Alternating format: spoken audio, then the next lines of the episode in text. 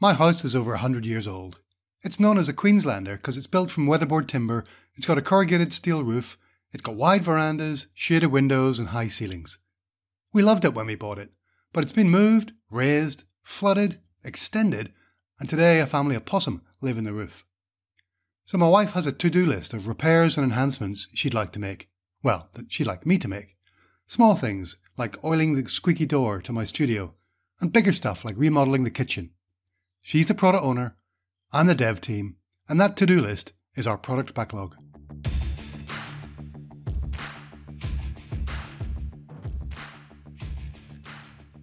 Welcome to the Scrum Dynamics podcast, where our mission is to help every Dynamics customer and partner use the Scrum framework to deliver Microsoft Dynamics projects with amazing outcomes. My name is Neil Benson. You might have guessed this episode is all about the product backlog.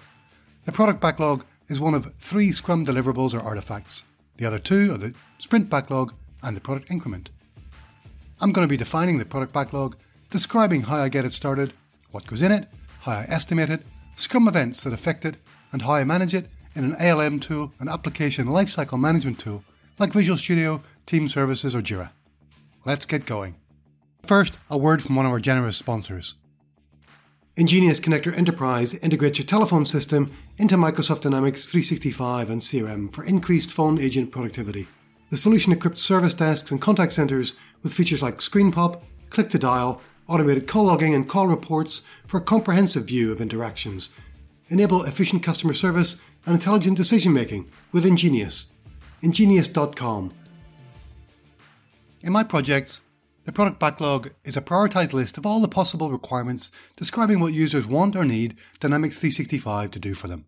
We call those requirements product backlog items or just backlog items for short. And just like my home renovation to do list, the product backlog is never done. As long as you've got a product, as long as Dynamics 365 is in production, you'll have a product backlog. A few Dynamics projects start with no product backlog. But most projects start with some kind of requirement specification that was used to help select Dynamics 365 in the first place. Starting with a pre existing requirement specification has its benefits and drawbacks. Most requirement specifications provide excruciating details about what the system must do, should do, could do, or would do. That MoSCoW prioritization is rarely very helpful. Instead, what I look for are the requirements categories, not the detailed requirements, but the groupings.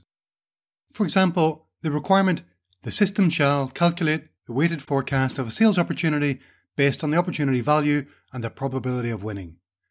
I try to avoid starting with this level of detail in my product backlog. Instead, I'll add opportunity forecasting to my backlog.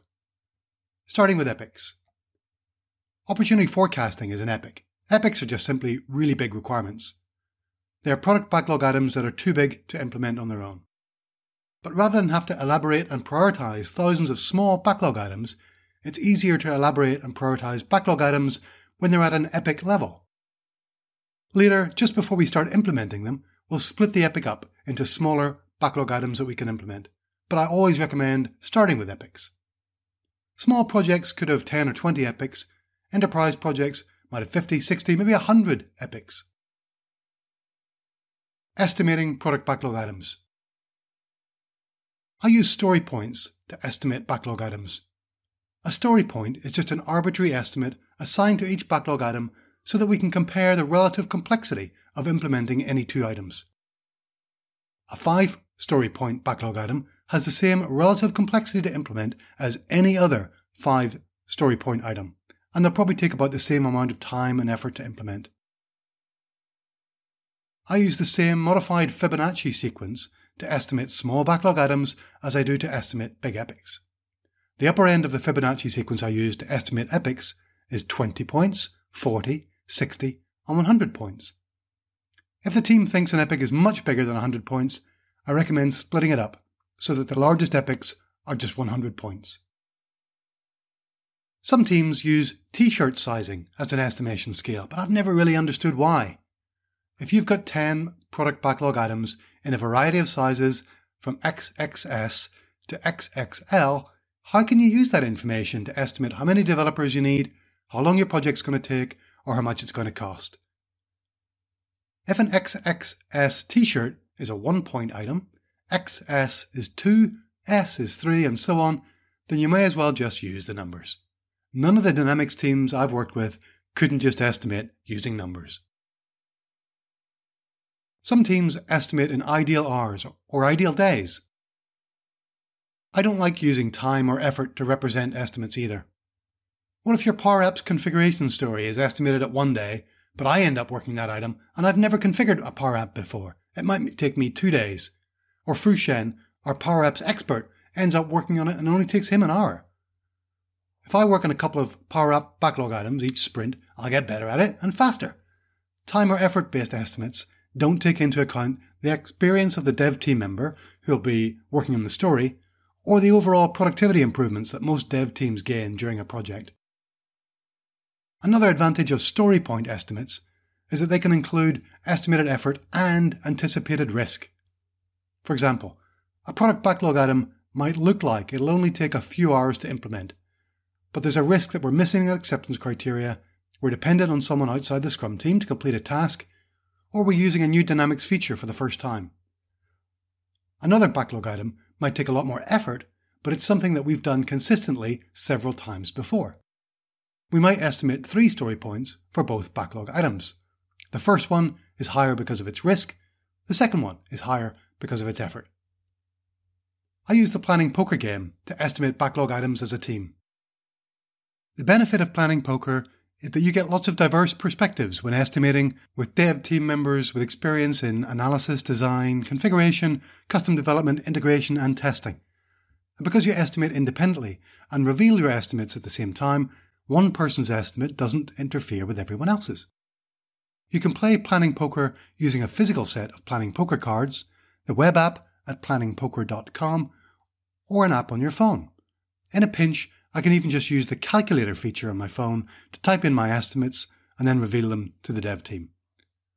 If your dev team has wildly divergent initial estimates, let's say Sharina has estimated 3 and Andy has estimated 8, then Sharina should highlight why she figures it's low and Andy should highlight why he thinks it's high. The team can then estimate again, or if there's only a small difference and everyone agrees, then you can settle on an estimate. Let's talk about responsibilities regarding the product backlog. It's the product owner's responsibility to describe backlog items sufficiently that the dev team can estimate them, but only the, the dev team can estimate backlog items. It's the product owner's responsibility to describe backlog items sufficiently that the development team can estimate them, but only the development team can estimate backlog items. It's the development team's responsibility to provide estimates for backlog items so that the product owner can prioritize them, but only the product owner can prioritize backlog items. Backlog items don't have to be estimated by the dev team before the product owner prioritizes them, but every good product owner will find it easier to prioritize backlog items once they've been estimated. It's always easier to know how much you want something when you know how much it costs. The Scrum Master's role is to facilitate these processes of elaboration, estimation, and prioritization. To guide and coach the product owner in elaborating her backlog items in just enough detail and prioritizing them as a development team estimates them. The Scrum Master doesn't actually estimate anything, elaborate anything, or prioritize any items. Other project stakeholders should be welcome to review the product backlog at any time. That's one way that Scrum provides transparency. In many projects, stakeholders can add items directly to the backlog. In other projects, they can request that new items are added to the backlog by going through the product owner. But only the product owner can prioritize those items. Let's talk about backlog item types. I've already mentioned one type of product backlog item I use, epics. Epics are massive requirements. Other types of product backlog items I use in Dynamics 365 projects are user stories, spikes, chores, and bugs. User stories are a very common method of capturing requirements in Agile projects. User stories describe what a user wants or needs from Dynamics from a user's point of view. I split epics into user stories just in time to start implementing them. Working with user stories is worth a whole episode in its own, so we'll come back to those later on. Spikes are questions that we need to answer. We might need to decide between a couple of options, research the feasibility of a design, determine the best answer to a complex technical question. I handle all of these as spikes in my Dynamics projects because the answers are like rock climbing spikes that reduce our risk as we're climbing up the rock and stop us falling too far. Chores are tasks that the dev team needs to complete, such as implementing an improvement in its continuous integration toolchain or upgrading a sandbox instance. We often handle non functional requirements as chores if we can't write a good user story for them. Finally, bugs are defects reported by users once we're in production. In all my Dynamics 365 projects, my Scrum team has continued to handle most defects. The IT service desk might resolve simple issues, but most escalations will come straight to the project team to investigate and resolve. I recommend estimating the effort for user stories, spikes, and chores. I don't recommend estimating bugs. Instead, just block off some of the dev team's capacity in each sprint to handle bugs. Obviously, our goal is to release high quality software with no bugs so that we can spend all of our effort implementing valuable new features, but not all of our teams are as perfect as Leon Tribe's. Scrum events and the product backlog. In sprint planning, the Scrum team discusses the highest priority product backlog items, and the dev team forecasts which of those items it will complete in the new sprint. Those items move from the product backlog to the sprint backlog, and Dermot and I will go into the sprint backlog in another episode.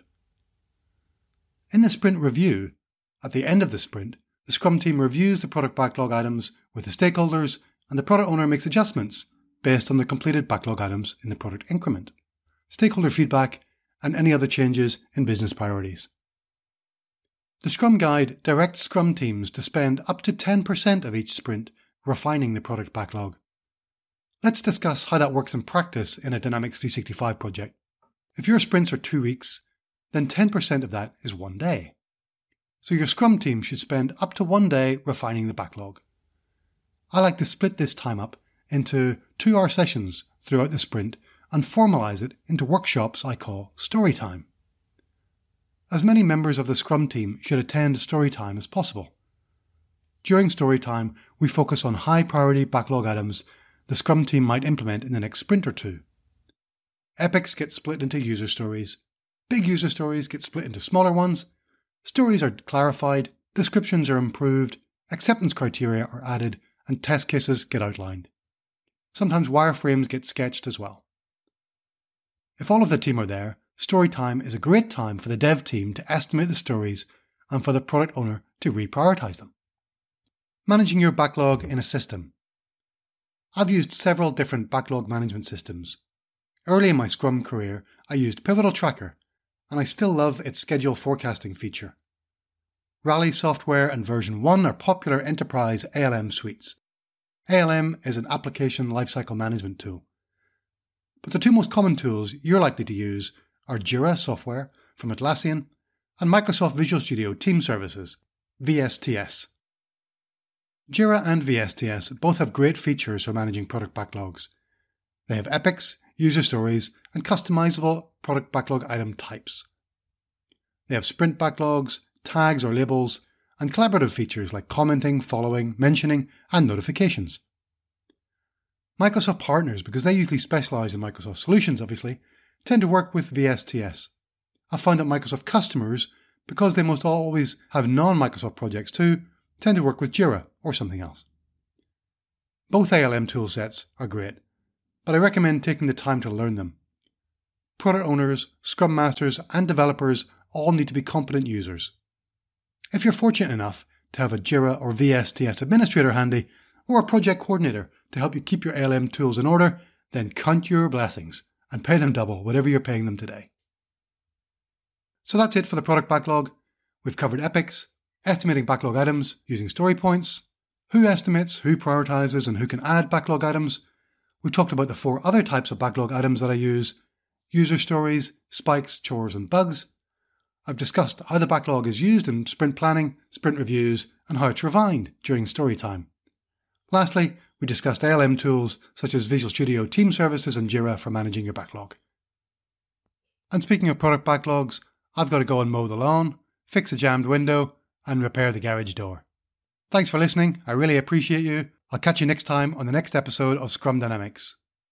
Don't forget, if you want to ask a question about Scrum and Dynamics 365, you can connect with me at customery.com and use the send voicemail button on the website, or on Twitter at customery, or by email at scrum365 at customery.com. That's the word customer with a Y in the end, or on LinkedIn, just look for Neil Benson. Our mission is to have every Microsoft Dynamics 365 project succeed using Scrum.